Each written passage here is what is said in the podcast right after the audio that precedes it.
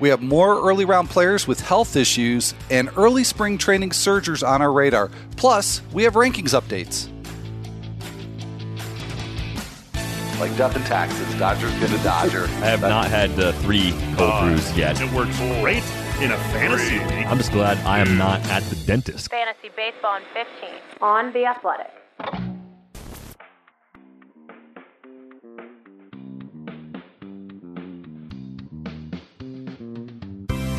Welcome to Fantasy Baseball in 15 for Monday, March 9th. Al Melchior here with Derek Van Riper. DVR, you have updated your mammoth rankings, um, which everybody should check out. We will get to that a bit later. But uh, as we've been starting off pretty much on a daily basis here, we do have injury news, and we've got uh, a couple of really big names involved. Uh, we'll start with Justin Verlander. He was removed from his game on Sunday against the Mets with triceps soreness. And like a lot of these spring injuries, DVR, it was really soft pedaled in reports as being precautionary. But I saw that word triceps and definitely felt a twinge of nervousness with this one. So uh, we obviously will hear more in the coming days. But what does this do for you as of right now? It puts us into that state of limbo for at least the next few days until the Astros reveal a bit more in terms of a diagnosis here. I mean, soreness doesn't tell us a lot. If he's going to throw and play catch in the next couple of days and kind of resume normal activity, then we can probably brush it off sooner rather than later. But the problem this time of year is that we might have a draft on any given day, and not having the the full scope of, of what's going on is a really difficult thing. And I think this is a problem that Verlander was dealing with back in 2015. And in that year, he didn't debut until June. Now, that's not to say this is exactly the same thing, but it's a similar case that, you know, it, it seemed precautionary at the time and ended up being somewhat serious. So, uh, anything related to a pitcher's arm this time of year, I'm going to exercise a lot of caution. I think it's very simple, at least in terms of the first couple of rounds. The first two rounds, I think you just stay away. I think where it gets tricky is if you see Justin Verlander still sitting on the board in round four or round five of a draft before we have more information, you may be getting a discount that's just based on an actual precautionary removal. Um, and because he didn't have a, an arm injury last year the way Chris Sale did, you know, I think those types of things are, are at the front of mind too, where it's like we don't want to overreact to every little thing that happens in spring training because teams are going to be careful, but we don't want to be stupid and throw away a first or a second round pick on a guy who does have some kind of known issue. So finding that balance is really tricky in this case in particular. Uh, if I were re ranking again and, and pushing those out, uh, tomorrow, I, would probably have Verlander at least down a couple of spots among starting pitchers just to kind of get things slightly adjusted for what could happen. All right. Well, you, you kind of buried the lead there because that's that to me is sort of a big deal because I think there's consensus that you've got a big four that is its own tier, and then you've got a for lack of a better term, a gaggle, because that's just the term that popped up for me, of uh, second tier pitchers that people have sort of ranked very differently. Uh, there's some consensus around Buehler being at the head of that tier, but to me, that's kind of a big deal. If you're, like you say, you're at the the third or the fourth round, you really want to get your ace at that point. And if you're looking at Buehler, Verlander, Flaherty, Bieber, Strasburg, you're looking at all those names potentially on the board, or at least some subset that includes Verlander. So you're saying it's not a gimme that that Verlander's the guy at that point? No, it's not. So I had Buehler, Bieber, Strasburg, Flaherty, and Kershaw as the next five, right behind Justin Verlander, who's my fourth ranked pitcher when the updated rankings went up. I would drop Verlander behind Kershaw. So he'd still be in the top 10 for me. And even then, like when the clock's actually running, when I actually have to make that commitment, I could see myself going with one of the healthier alternatives. But at least in that range, that would put him right next to Blake Snell, who had an arm injury last year. It'd put him in the same cluster as Chris Paddack and Lucas Giolito and Mike Clevinger, who's working his way back from an injury and is likely to miss some time when the season begins as well. So I just think that's a, a fair comp based on what we know right now. And that could prove to be a nice discount, but yeah. why expose yourself to that extra injury risk? It's something we've come back to many times in this show. Yeah. Well, one more question because it's the particulars of these situations. I mean, like you said, we come back to these types of issues. We don't want to overreact, but I think there's a common theme of you know what's our what are our rules of thumb in these situations. So with Verlander, what hold would hold more weight for you um, with that sort of dilemma? Is it that you see him as being basically part of that second tier or close enough to it, even when 100%? Or is it more, or is there more weight on the concern over the health issue itself that creates a legitimate discount? It's just more weight on the health concern itself. I have Okay. really no doubts at all about his skills at this point. I think he belongs in that big four, e- even with the age. I mean, we see Max Scherzer hanging up there as well, and I think there is, or at least was prior to this injury, uh, a reason to have kind of a, a little tier break coming out of the first round. Four potential first round pitchers in Gerrit Cole, Jacob DeGrom, Max Scherzer, and Justin Verlander. And then you get to that second round. That's when Buehler, Bieber, Flaherty, Strasburg, Kershaw, in some order, those guys start to fall off. So I, I think this is all 100% health related. All right, all right. Uh, well, that definitely clarifies uh, the rules of thumb for that uh, particular type of situation. Uh, Gary Sanchez, he's been in the news a bit for a few days now with some back issues, but the uh, update on Sunday that we got is that those issues have actually been going on for a little while this spring. Uh, it's not just something from the last few days, on and off back issues for him. So he is currently a distinct second in ADP among catchers, but he's quite far behind JT Realmuto. I mean, there's really no, uh, no there's no controversy there in terms of who the number one catcher is. He's about 30 spots behind, depending on which uh, set of ADPs that you're looking at.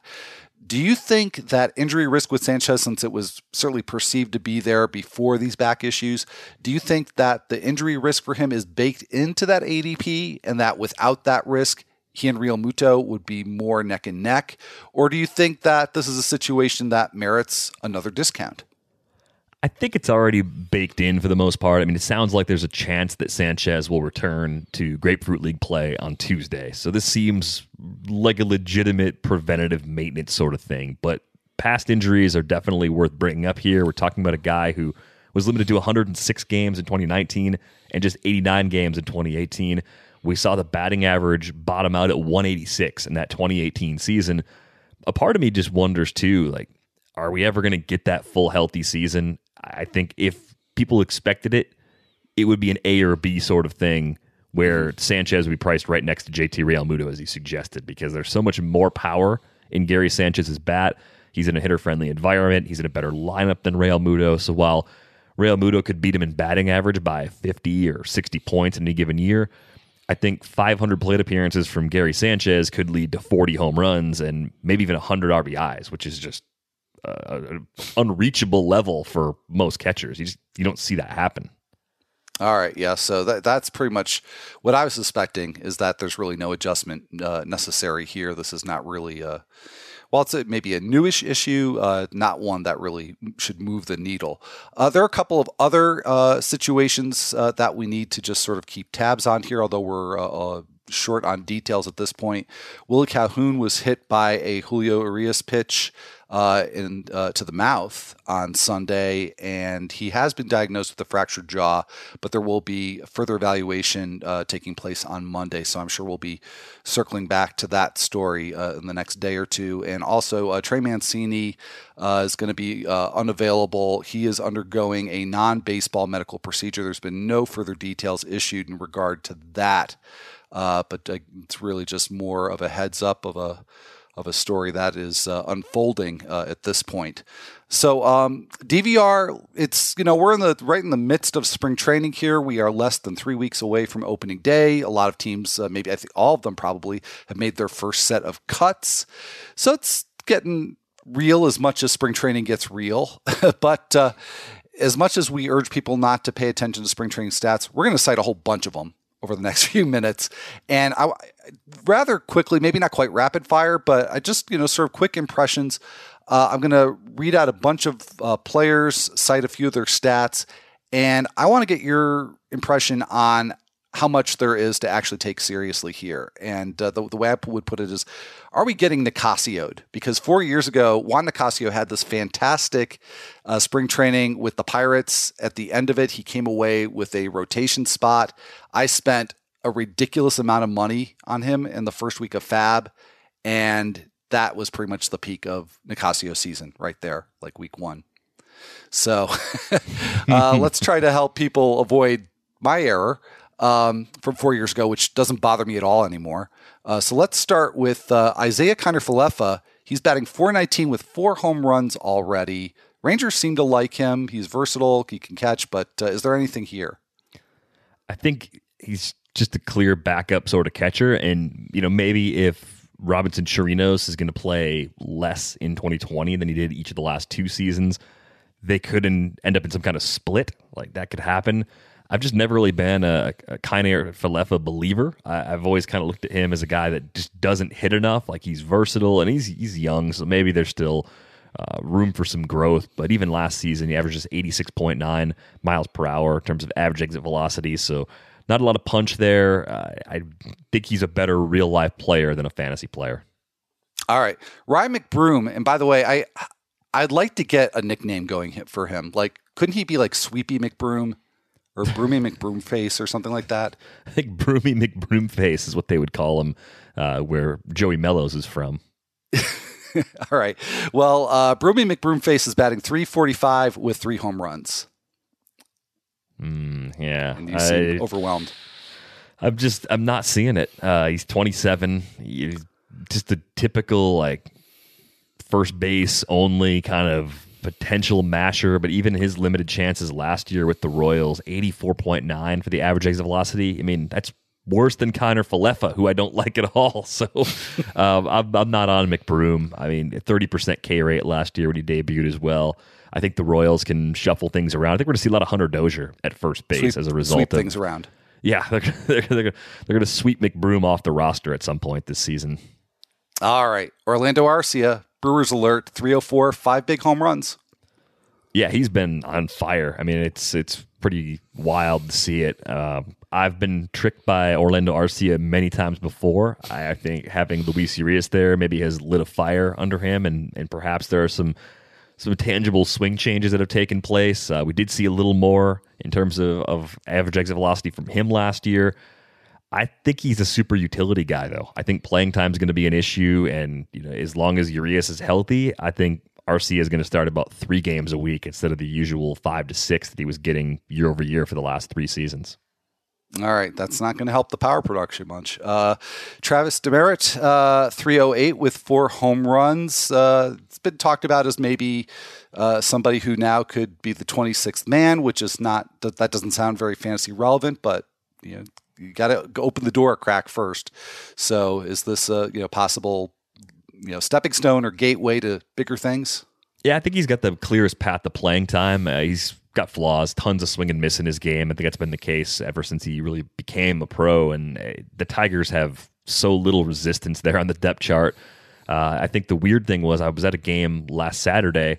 It was a, a game where he was hitting ninth in spring training on the road, which was just like what isn't this guy a part of your plan? Like, why don't you want to get him more plate appearances? And there were some bad players hitting in front of him in that lineup, so that spooked me a little. But he's certainly doing everything he can to carve out a role, and they should just see what they have. I mean, give him give him six weeks, give him eight weeks, see what happens. Like you're not going anywhere this season anyway if you're the Tigers. And uh, compared to the other guys we've talked about, none of the other guys hit the balls hard as Travis Demeritte did last year. So there's at least some kind of like power potential there to get excited about. All right. Are we going to get Brinson? Another good spring for him so far 400 with three home runs. I'm starting to think that hanging out with Nando Di Fino more often and, and hosting a podcast with him every Wednesday uh, is is starting to make me like the Marlins more than I probably should. But with Brinson, I mean, the, the, strikeouts are down this spring, and I think that's really interesting to me. I think he played hurt for a good chunk of last year. He has shown good exit velo numbers in the past. He has shown the ability to take walks at various points in the past. And they've got James Rowson, the new hitting coach there, who had a lot of success in Minnesota. Uh, so I'm kind of optimistic about Brinson. I think at this point, if you're in a 15 team league, you could make him one of your very last picks. If it doesn't work out, cut him loose. But he's a good enough defender to earn playing time and to stick in the lineup frequently. So I'm intrigued. I think there actually could still be something there. All right, all right. And uh, real quick, I'm just going to lump three pitchers who are off to really great starts together, all with 12 strikeouts Dakota Hudson, Nathan Eovaldi, Justus Sheffield. And Eovaldi and Sheffield have done it in just eight innings. Hudson in 12.1, but for him, that's an enormous upgrade, not really a strikeout guy previously. So Hudson, Eovaldi, Sheffield, which one is most exciting or relevant for you? I think it's actually Justus Sheffield. I think there's a lot of debate as to whether he's actually going to be a starter long term or not, but I see him as the most intriguing of the three because I actually believe in that strikeout potential. Eovaldi probably has the best floor for strikeouts, but he has the most injury risk, having uh, multiple arm surgeries already on the ledger. So Eovaldi's just kind of a guy that I'm out on this year. I could see the case for Hudson as well, but I'm not trusting the strikeout rate that we're seeing from him this spring at all small samples, spring training, all that stuff. Got to take that into account. And uh, just to wind things up here, we will go to our featured reading, and it's from, well, it's from you, DVR. Uh, Fantasy Baseball Rankings, top 300 hitters, top 200 pitchers, the March update. Uh, so, who maybe just uh, one or two or three guys uh, that were relatively big movers, uh, and what made the difference for you for those players? So the two biggest movers among hitters are actually Khris Davis, Oakland's Khris Davis, of course, ah. and Miguel Andujar.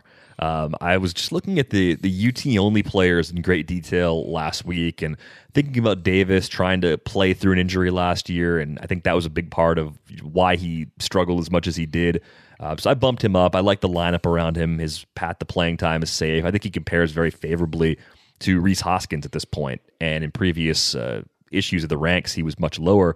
Andujar's playing time just keeps opening up because the Yankees are already banged up. Judge is hurt, Stanton is hurt, Andujar can hit too. I mean, when you look back at what he did in 2018, high average, plenty of power, run production should be there because of the lineup he's in. What's not to like? And he should start to qualify at positions at some point this season. It may take a bit longer because of the injured outfielders uh, now, like leaving that DH spot open for him. But I think Miguel Andujar was one of the most underrated players in the first three months of draft season. All right, very cool. Well, there's a couple nuggets for you to take with you, but uh, check out the whole rankings, and they're 500 deep from uh, Derek Van Riper. And uh, on that note, we're going to uh, wind up this episode of Fantasy Baseball in 15. If you're not already a subscriber to The Athletic, you can get 40% off a subscription at theathletic.com slash baseball in 15 and everything that we do is part of that subscription. And if you're enjoying this podcast on a platform that lets you leave a rating and a review we would certainly appreciate it if you took the time to do that. So for derek van riper i'm al melchior. We will be right back here on tuesday